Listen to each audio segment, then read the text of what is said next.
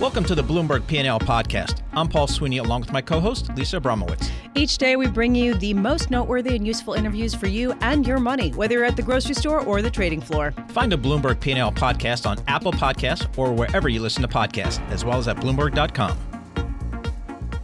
Right now, though, let us move to the big story of the day, which is China US trade relations and the apparent breakdown uh, of talks at the last minute that, that basically prompted President Trump to increase tariffs on Chinese goods. Joining us now in our Bloomberg 1130 studios, Patrick Chovanec. He is managing director and chief strategist at Silvercrest Asset Management. So, uh, Patrick, I want to start with what happened here because it seemed like markets were pricing in a deal would get done in the near term all of a sudden everything seemed to fall apart and it seemed kind of rapid. Is that a correct read on the situation? Yes, markets were pricing in that there would be a deal. Um, and uh, starting on Sunday, when President Trump tweeted that uh, tariffs were on the table for Friday, um, things start. You know, a very different picture started to get priced in.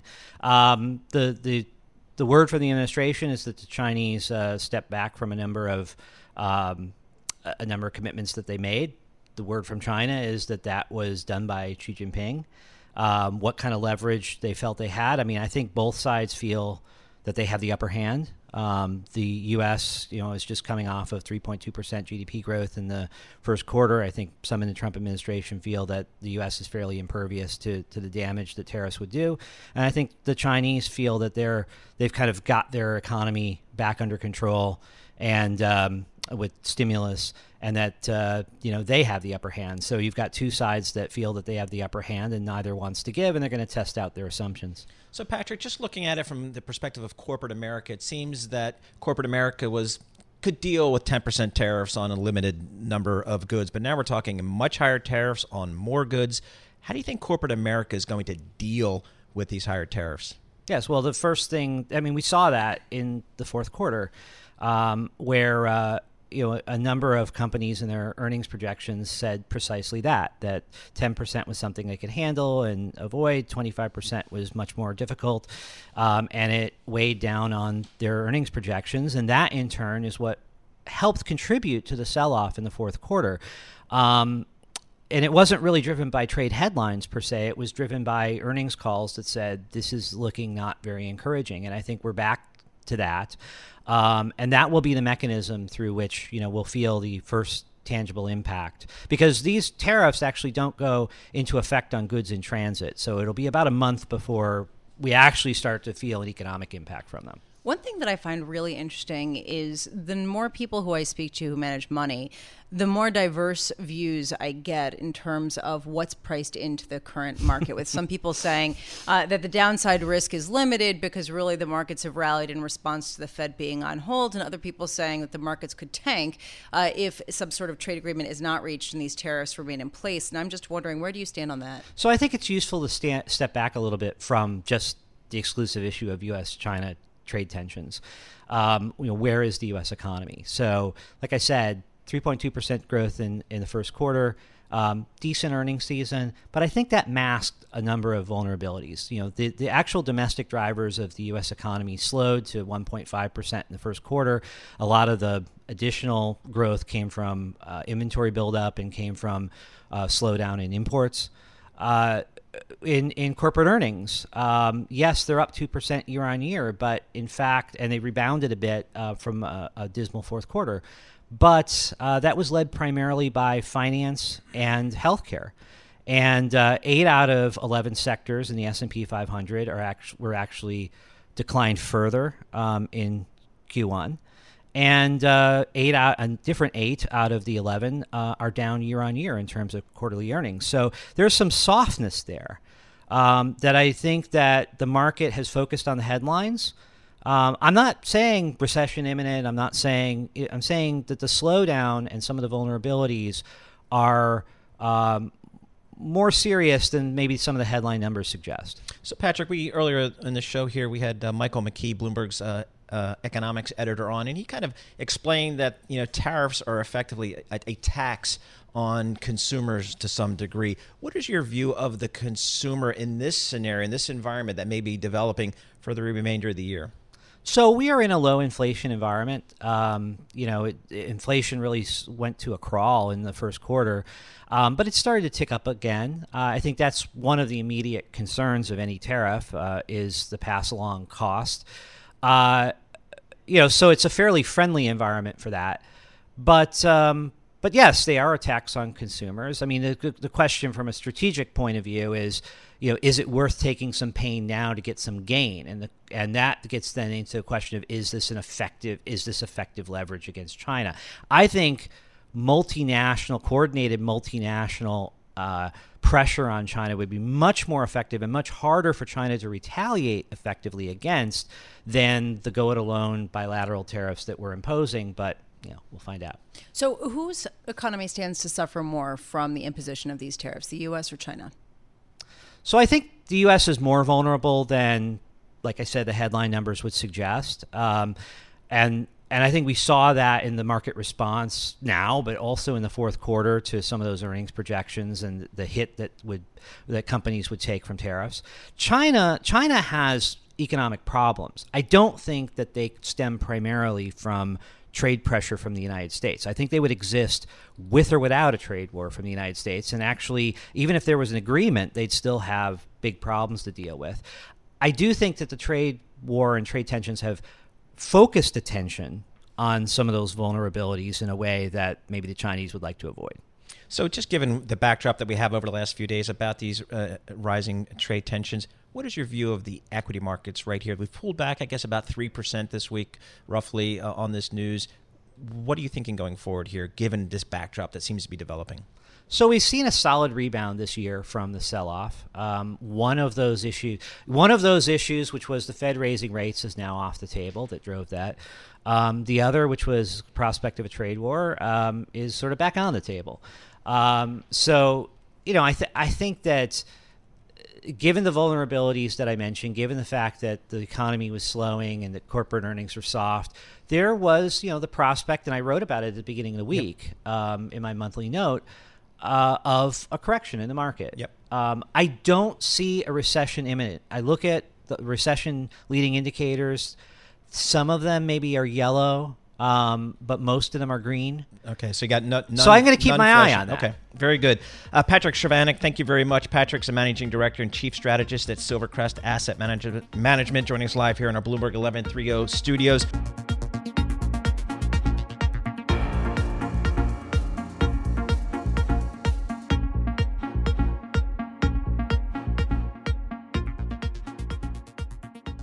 Well, Lisa, all this talk about tariffs reminds me that despite all my years of business education, I need a refresher on actually how tariffs work, who pays them, who gets the money. Uh, fortunately for us, uh, Michael McKee is with us. Michael's international economics and policy correspondent for Bloomberg News. He joins us here in our Bloomberg Interactive Broker studio. So, when 25% tariffs go on a gajillion dollars worth of goods coming in from China, where does that money go, Michael? Do we does the Treasury just all of a sudden get richer? the Treasury does get richer. It's a question of who pays it. Uh, in general, the tariffs are applied when uh, goods arrive in a port, define that however you want, airport or, or uh, seaport. And then uh, most of them are purchased by middlemen, by importers, which uh, who handle the paperwork and deal with uh, the transaction, and then it goes on to the end user. And the importers pay the tariff, then they either raise their prices to the final user or they absorb it in their margins. And uh, the big question for all companies now is, you know, how much more can you uh, uh, keep in your margins, and what do you have to pass pass along? Uh, and then that money is collected by the customs uh, agency, the customs bureau, and then it goes into the general treasury revenues. And you can see in uh, the figures, the big spike since we started this whole round of terror. You go back to the washing machines in February of last year. So, uh, so this is how it works technically, and then we have the discussion of who is benefiting from this? Because President Trump tweeting today that it will uh, be money that goes into the coffers of the United States that can support farmers. Can you walk us through how that actually would work?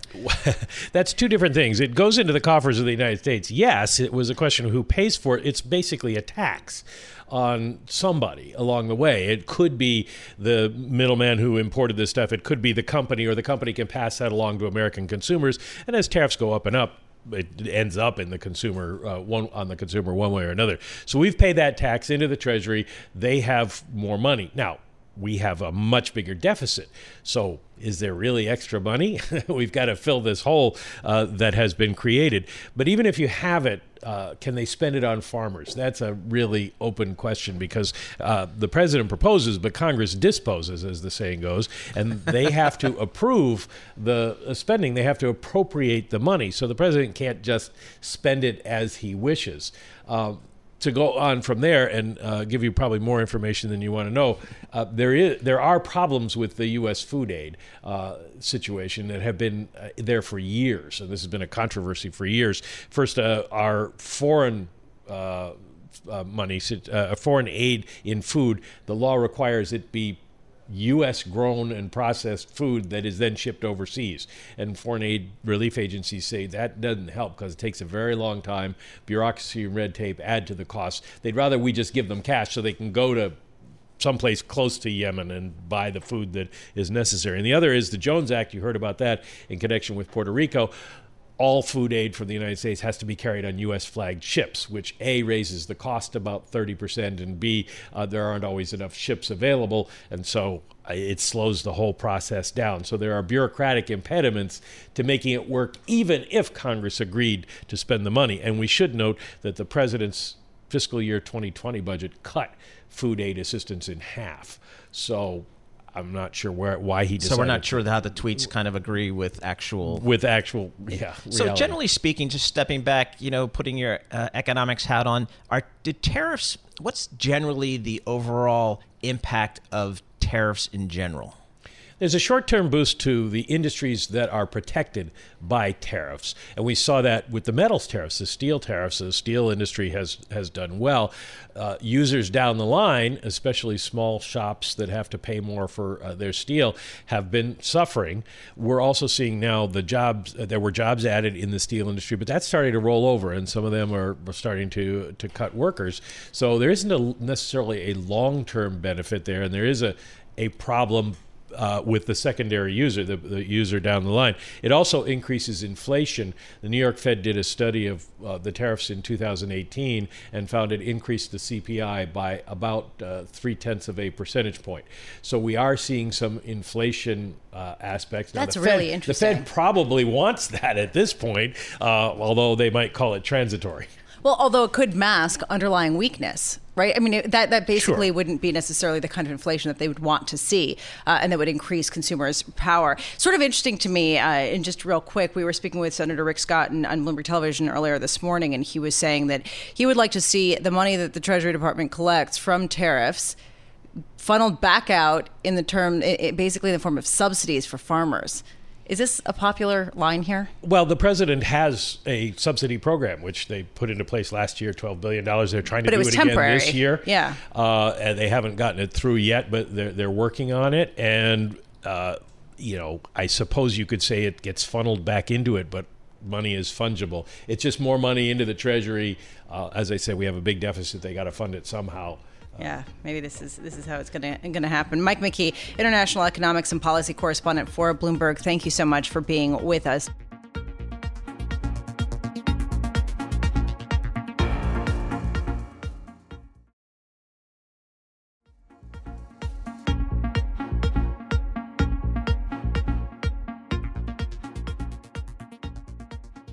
Who stands to lose the most from the escalating trade tensions? Some investors, including Vanguard Asset Management, are pinpointing the emerging markets complex. And here joining us in our Bloomberg Interactive Broker Studios is Dr. Andy Kuper. He is founder and chief executive officer of Leapfrog Investments. He is based on an airplane. Luckily, we actually have him on land today. Uh, so, uh, Andy, I'd love to get your sense of whether you would agree with this idea that escalating trade tensions will disproportionately hit emerging markets' debt.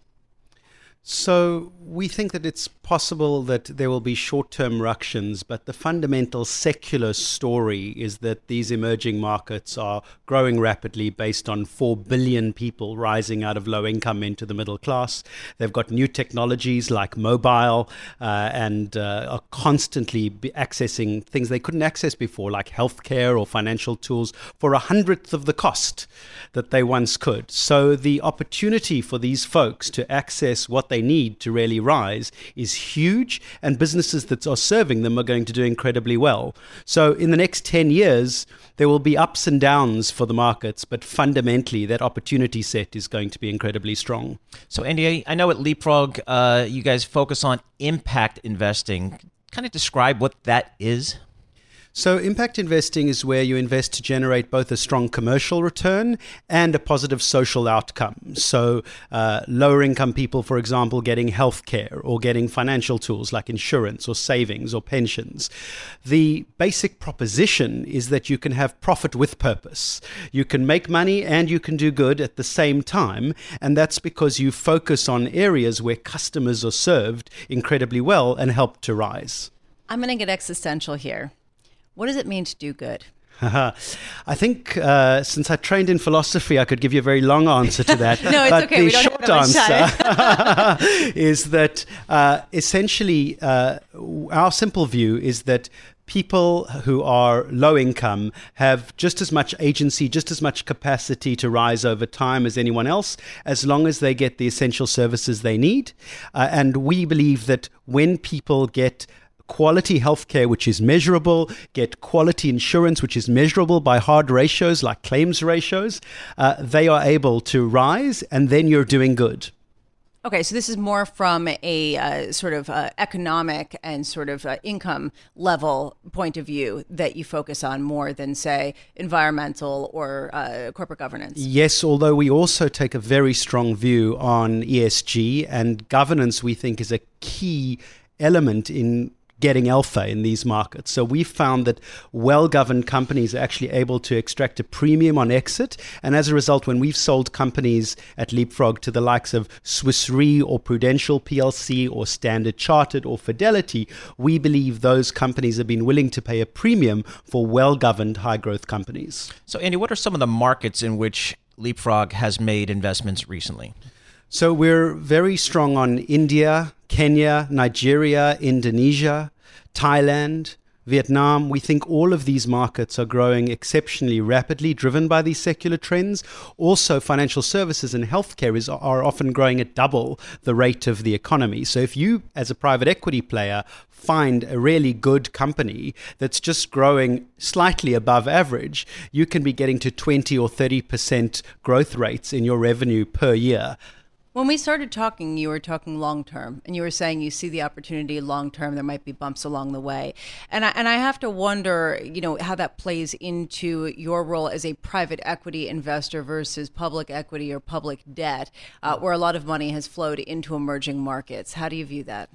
One of the exciting things about being a private equity investor is that you can hold assets for different lengths of time. And so when people are down on emerging markets, you can buy at lower prices. And when people are up on, emer- on emerging markets, you can sell at higher prices. So uh, private equity gives you a distinct competitive advantage in these markets and also allows you to form a really deep relationship with the companies and their leadership so that you can understand the dynamics in the market. And one of the things we've found has been crucial in generating Alpha is actually having great local and specialist talent, people who are MD PhDs or actuaries focused on healthcare or insurance that are able to really see what these companies need and engage very intensively with them. Real quickly, 10, 10 seconds. How are the returns? Well, we think Profit with Purpose generates outsized returns. We think we have a lot of evidence for that, and we think that we announced a $700 million new fund for emerging markets today that had 40 in institutional investors in it. And the fact that that was achieved and that so many folks diligenced the 10 year history of Leapfrog yep. really shows that you can generate outsized returns. Uh, and we think the evidence is in that the markets are going to shift. Larry Fink's yep. been saying this recently about yep. purpose and profit. And we think the time of profit with purpose has really come.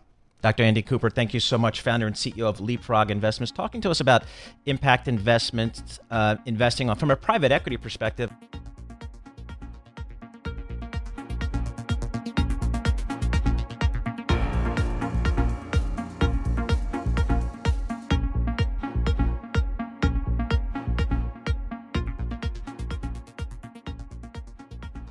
Bloomberg Markets is brought to you by Commonwealth Financial Network, the RIA broker dealer that's won the JD Power Award for highest and independent advisor satisfaction among financial investment firms five times in a row. Visit commonwealth.com. Well, we are still awaiting the opening of Uber. By 11:45, I certainly expected this thing to be trading. Indications here are 42.43 versus the IPO price of 45, so not a good indicated opening for this highly anticipated IPO. Uh, to get more details, we welcome our good friend Shira Ovide, technology columnist for Bloomberg Opinion. She joins us here in our Bloomberg Interactive Broker studio. So, Shira, what do you make of this? Yeah, it's obviously not good to break below the IPO price obviously the thing that I wonder is if it trades below the IPO price, does that mean something about doubts about Uber specifically, or is it today is a down market, right? People are really anxious about this China um, renewed China trade uh, kerfuffle and is that the thing that's really driving down uber shares? There are a lot of questions here right? Which is you know how much is this a market story? How much is this a ride sharing services story right? Because we have other ipos that did better. Uh, how much is this a money losing story? Because uber really is a pretty late stage company to be going public and they're burning through cash faster at least in the past 12 months than any other ipo ever in history according to at least uh, renaissance Capital, a research company. So I'm just wondering, from your perspective, what do you think?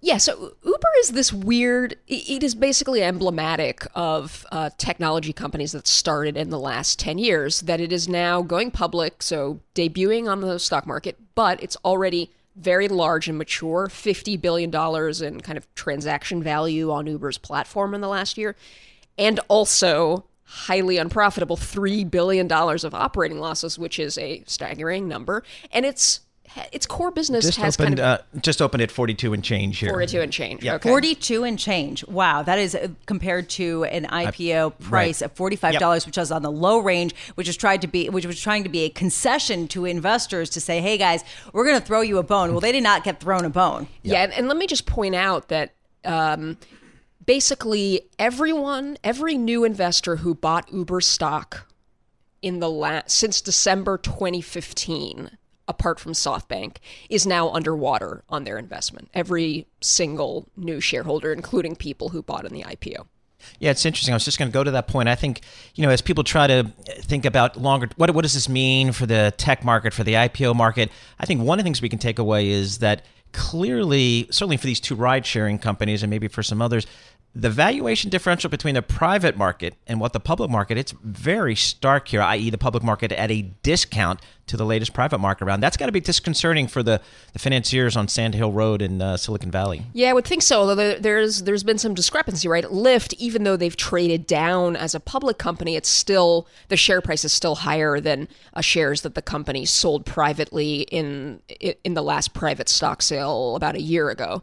So you know that's still a gain for those venture capital investors and people who bought early did very well and are and if they held on are still doing very well. So, you know, it's a little bit of a of a mixed bag. But yeah, you, look, if you're funding trying to fund the next Uber and the next Lyft, you want these newly public private companies to do well. You don't want them to seem like failures because that makes it harder to sell your investors um, on billion dollars in, of investments in, in the next companies. Although, so Lyft shares are currently priced still above where uh, it was valued at its last private round of funding. Not the same with Uber. Uber actually priced below that level to start with, and now shares are trading down. And I just have to wonder whether the incredible amount of money that's flooded into private capital markets has warped, frankly, the potential pop that we can see from these IPOs because, frankly, a lot of the value has already been sucked out or value read, you know, gains.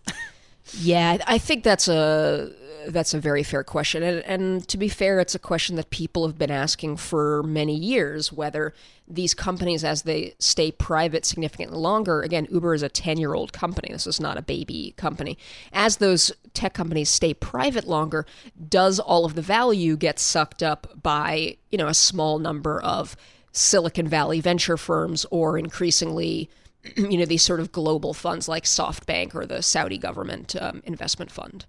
It's interesting. I bet you one group who's breathing a sigh of relief this morning are the J.P. Morgan bankers who led the Lyft IPO. See, they're probably saying, "See, this isn't so easy, you know." And uh, yes, our stock is trading down, but look at the big brother Uber; it's also having some problems. Do you really think that that's the response? Oh, I, absolutely. Oh, I absolutely know the J.P. Morgan Banker thinking. Yes, yeah. exactly. So, but it really goes to it's it's it's interesting. I wonder if there's been a lot of press, certainly over time, but really over the last couple of weeks, when you know people are saying, "Gee, all these."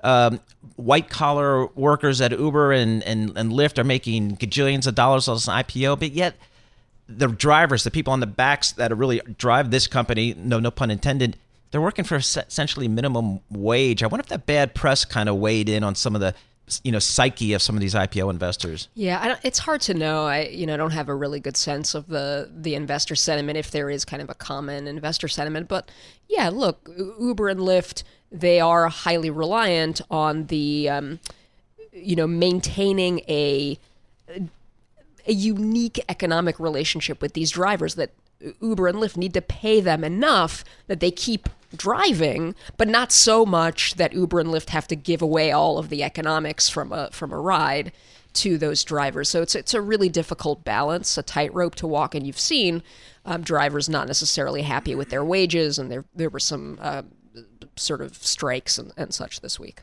So, uh, forty-two dollars. This is not the way that Uber wanted this morning on the New York even? Stock Exchange to go. That, according to Eric Newcomer, uh, definitely a disappointing day as we watch the shares uh, scroll across the New York Stock Exchange. Shira, do you expect this to dampen the IPO calendar later in the year? Yeah, I, that's that is definitely something I wonder if um, if now Uber and Lyft, assuming they stay below their IPO price, that's not great news for Postmates, for Slack, for uh, Peloton, for Airbnb, other companies that are at various stages of the um, the listing pipeline. Shira Ovide, thank you so much. It's been, I know, a busy period of time for you, and you've written some tremendous columns. Shira Ovide, technology columnist for Bloomberg Opinion, joining us here in our Bloomberg Interactive Brokers studios. Uber shares did open $42 below the $45 IPO price. Lyft shares are at session lows as well. Big question is, is this idiosyncratic to the ride hailing service industry, or is this something more significant about IPOs today in 2019? Thanks for listening to the Bloomberg P&L podcast. You can subscribe and listen to interviews at Apple Podcasts or whatever podcast platform you prefer. I'm Paul Sweeney. I'm on Twitter at PT Sweeney. I'm Lisa Abramowicz. I'm on Twitter at Lisa Abramowicz1. Before the podcast, you can always catch us worldwide on Bloomberg Radio.